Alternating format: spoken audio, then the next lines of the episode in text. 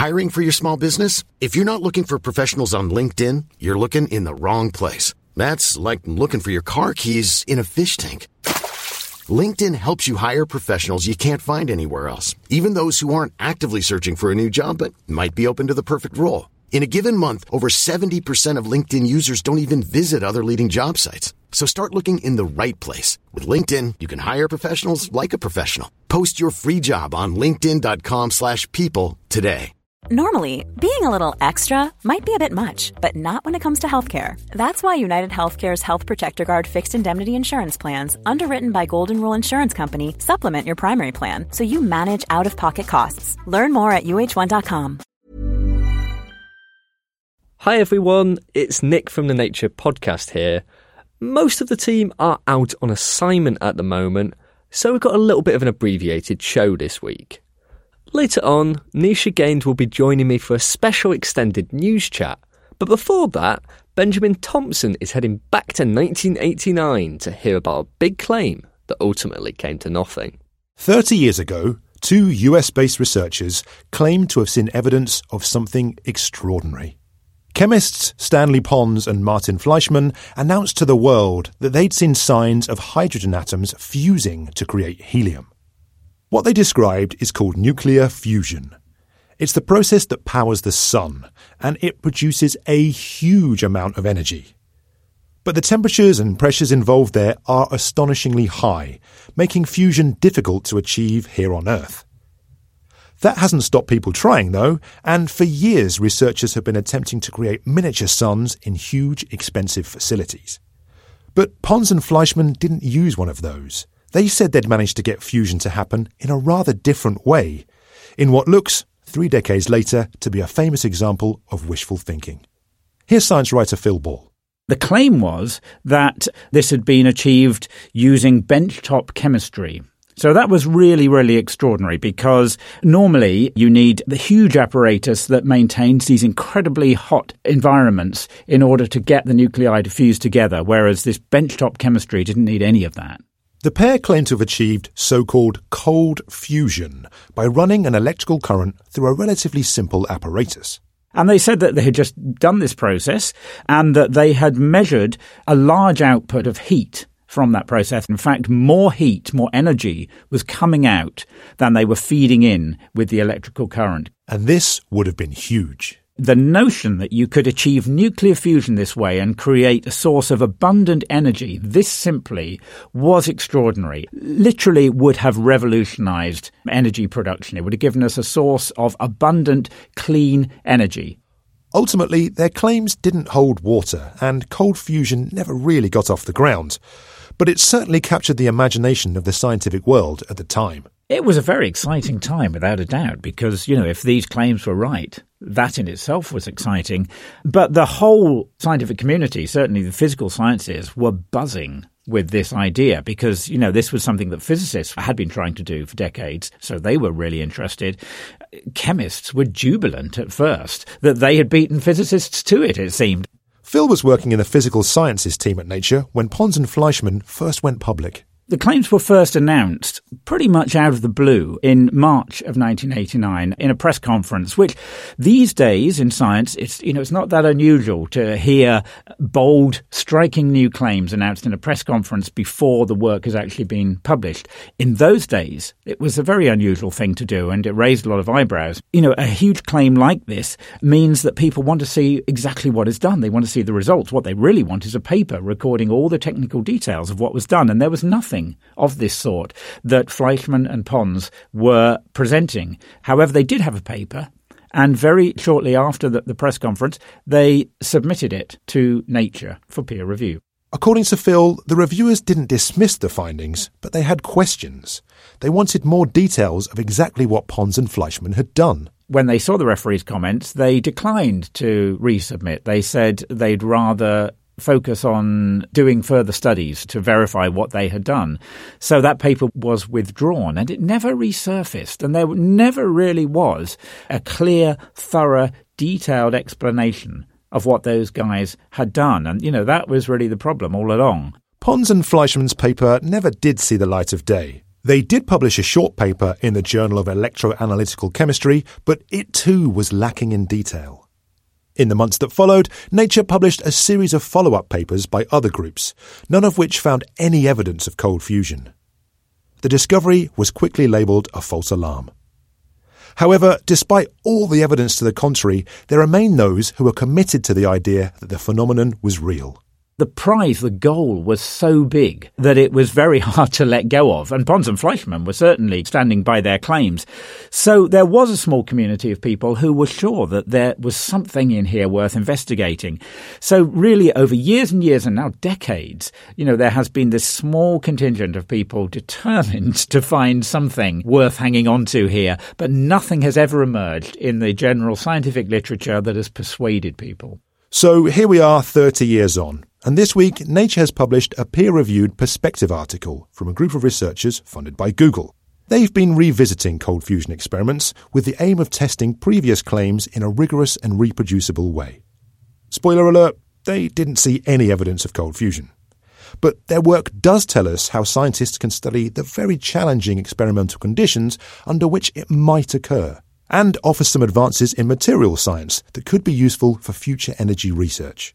But Phil thinks there is more than just scientific clarity to be gained from reassessing 30 years of cold fusion research. Looking back at how cold fusion unfolded 30 years ago, it didn't make science look terribly good that it had made this incredibly bold claim that didn't stand up to scrutiny. It made it look to some people as though scientists didn't really know what they were doing.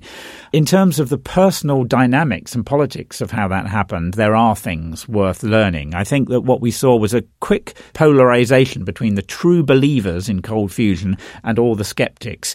And I think that there will be claims like this that come along from time to time, and we need to find ways of maintaining dialogue rather than sort of isolating and ostracizing, really, the scientists who make them. If we can think more carefully about how to avoid this sort of polarization when big claims are made, science would benefit. That was Phil Ball who's written a worldview on the cold fusion story, which you'll find over at nature.com along with the new perspective article. Last up on the show, it's time for a special extended news chat. Joining me today is Nisha Gaind, Nature's European Bureau Chief. Hi, Nisha. Hi, Nick. Thanks for joining me. So, first up, we've got a story about a ranking of universities by gender balance. Nisha, what's going on here? So we've got this university league table called the Leiden ranking, and it's quite well known. It measures universities by their scientific performance. And this year, for the first time, they've added something called the gender indicator, which measures universities' gender balance. So, how do you work out what the gender balance is? So, this gender indicator looks at the whole of a university's research output and it counts up every author on these research papers. And it uses an algorithm to determine whether an author is a man or a woman and it calculates based on that the proportion of a university's research authors who are women. Right, and is this a good way to work out who are men and who are women? Because, for instance, I've got friends who are also called Nick who are women. Yeah, that's a really good question. So, the indicator uses quite a widely used algorithm called the Gender API which has a way to determine the gender of a name. But of course, there are limitations. The people who created the indicator note that one particular limitation applies to Asian names because the algorithm is not quite as good at determining gender of those names. So they give the caveat that the scores that they find for universities in Asia could be affected by this limitation. Right, so this is how it's done. What did it find? So the results are quite interesting and they support previous types of work in, in this area. And they find that institutes in South America and Eastern Europe do quite well in this gender balance ranking. And in fact, the top 10 is dominated by universities in these regions. And do we know why that might be? So, outwardly, it seems like a very good thing that you have lots of women in your university because science is always striving to improve gender balance. But actually, in these regions, it seems to be down to something that is a little bit more problematic. One of the ideas that has been posited is that science jobs in these places might pay comparatively low wages, which means that men are often found in other more high paying positions in other sectors. What about the so called leading universities? How are they doing?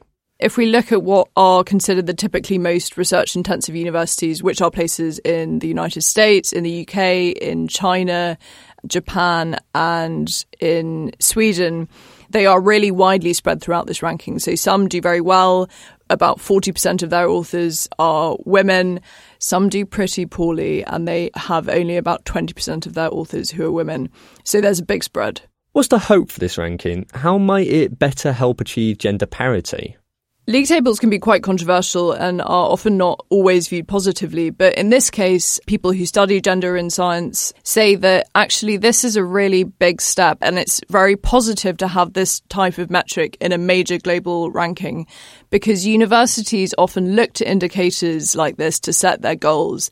And it means that these metrics could have really immediate effects on how university administrators run their institutions. Moving on to our second story, we're talking about the closure of the Sanger Animal Facility. Nisha, what can you tell me about this? Yeah, so this is a story from the Wellcome Sanger Institute, which is one of the UK's top genomics institutes. And they have announced this month that they are going to close their animal research facility, which is known as one of the best in the world. It's got very sophisticated equipment. The facility sends mouse strains to researchers all over the world. So a lot of people rely on this facility. So, why have they decided to close it? So the Institute says that the closure is a consequence of a move towards using alternative technologies in genetics research. And they talk about things like cell lines and organoids, which are these 3D biological structures that can be grown in a dish. And they also say that they have changed the direction of their research a little bit. So they are focusing on different types of genetics research that doesn't involve animals, for example, sequencing plant species and so on. Right, and what's been the reaction of the scientists? So, some people in the science community have reacted quite strongly to this news, and some researchers worry that it's too soon for Sanger to be closing or scaling back their animal research, and that it might even curtail the centre's ability to do cutting edge science. And why do they think this?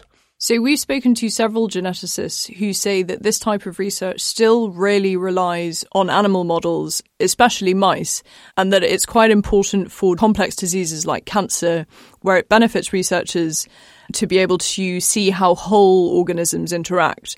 And in some researchers say that other institutes are in fact stepping up the amount of animal research that they do. But overall, the reaction has been that mouse models are still irreplaceable. They haven't been replaced by complex data sets yet. So, was there anyone in favour of such a move? Yes, there has been some reaction from people who are not particularly surprised at the move, and they say that the current trend in biology is indeed to move towards these more in vitro systems to study human biology, which supports the Wellcome and Sanger's view. Well, a few months ago, scientists raised concerns about the welfare of animals at the facility. Do we know if this has anything to do with the closure? Yeah, that's right. So there has been what seems to be a quarrel between some scientists at Sanger and the leadership at Sanger. And we know that six months ago, there were scientists who work at this animal facility who had raised concerns about animal welfare there. Sanger said that they responded to those concerns and they put in place changes that meant that welfare standards were kept at the appropriate levels. Uh, and they also say that this Closure has nothing to do with these concerns, and it is to do with the changes in the direction of biological research. So, for our last story in this special extended news chat, we're talking about scientists setting a forest on fire. I'm assuming this isn't just a fit of pyromania. Nisha, what's going on here? Yeah, this is a very interesting experiment and very fitting because, as we know, there have been massive wildfires in North America in the past few years that have really ravaged particular regions. So, in a bid to research fire and smoke and what happens in these instances, researchers are going to set a fire on purpose sometime in late June in a forest in Utah. So, is this going to be a very realistic representation of a wildfire? So, that's a good question. Obviously, it's difficult to truly mimic natural circumstances, but the scientists behind the experiment say that they are going to do that. They're going to mimic a natural wildfire, and it is expected to burn as intensely as those fires typically do. So, what's the hope here? What are they trying to achieve by studying this wildfire? So, overall, these researchers want to measure as much as they possibly can uh, and collect as much data as they can. But chiefly, they are interested in looking at how smoke plumes rise from a blaze. That's important because it means that they should be able to improve forecasts of where smoke will spread and how it will affect people's homes and health, which are obviously some of the things that are most badly affected when there are wildfires.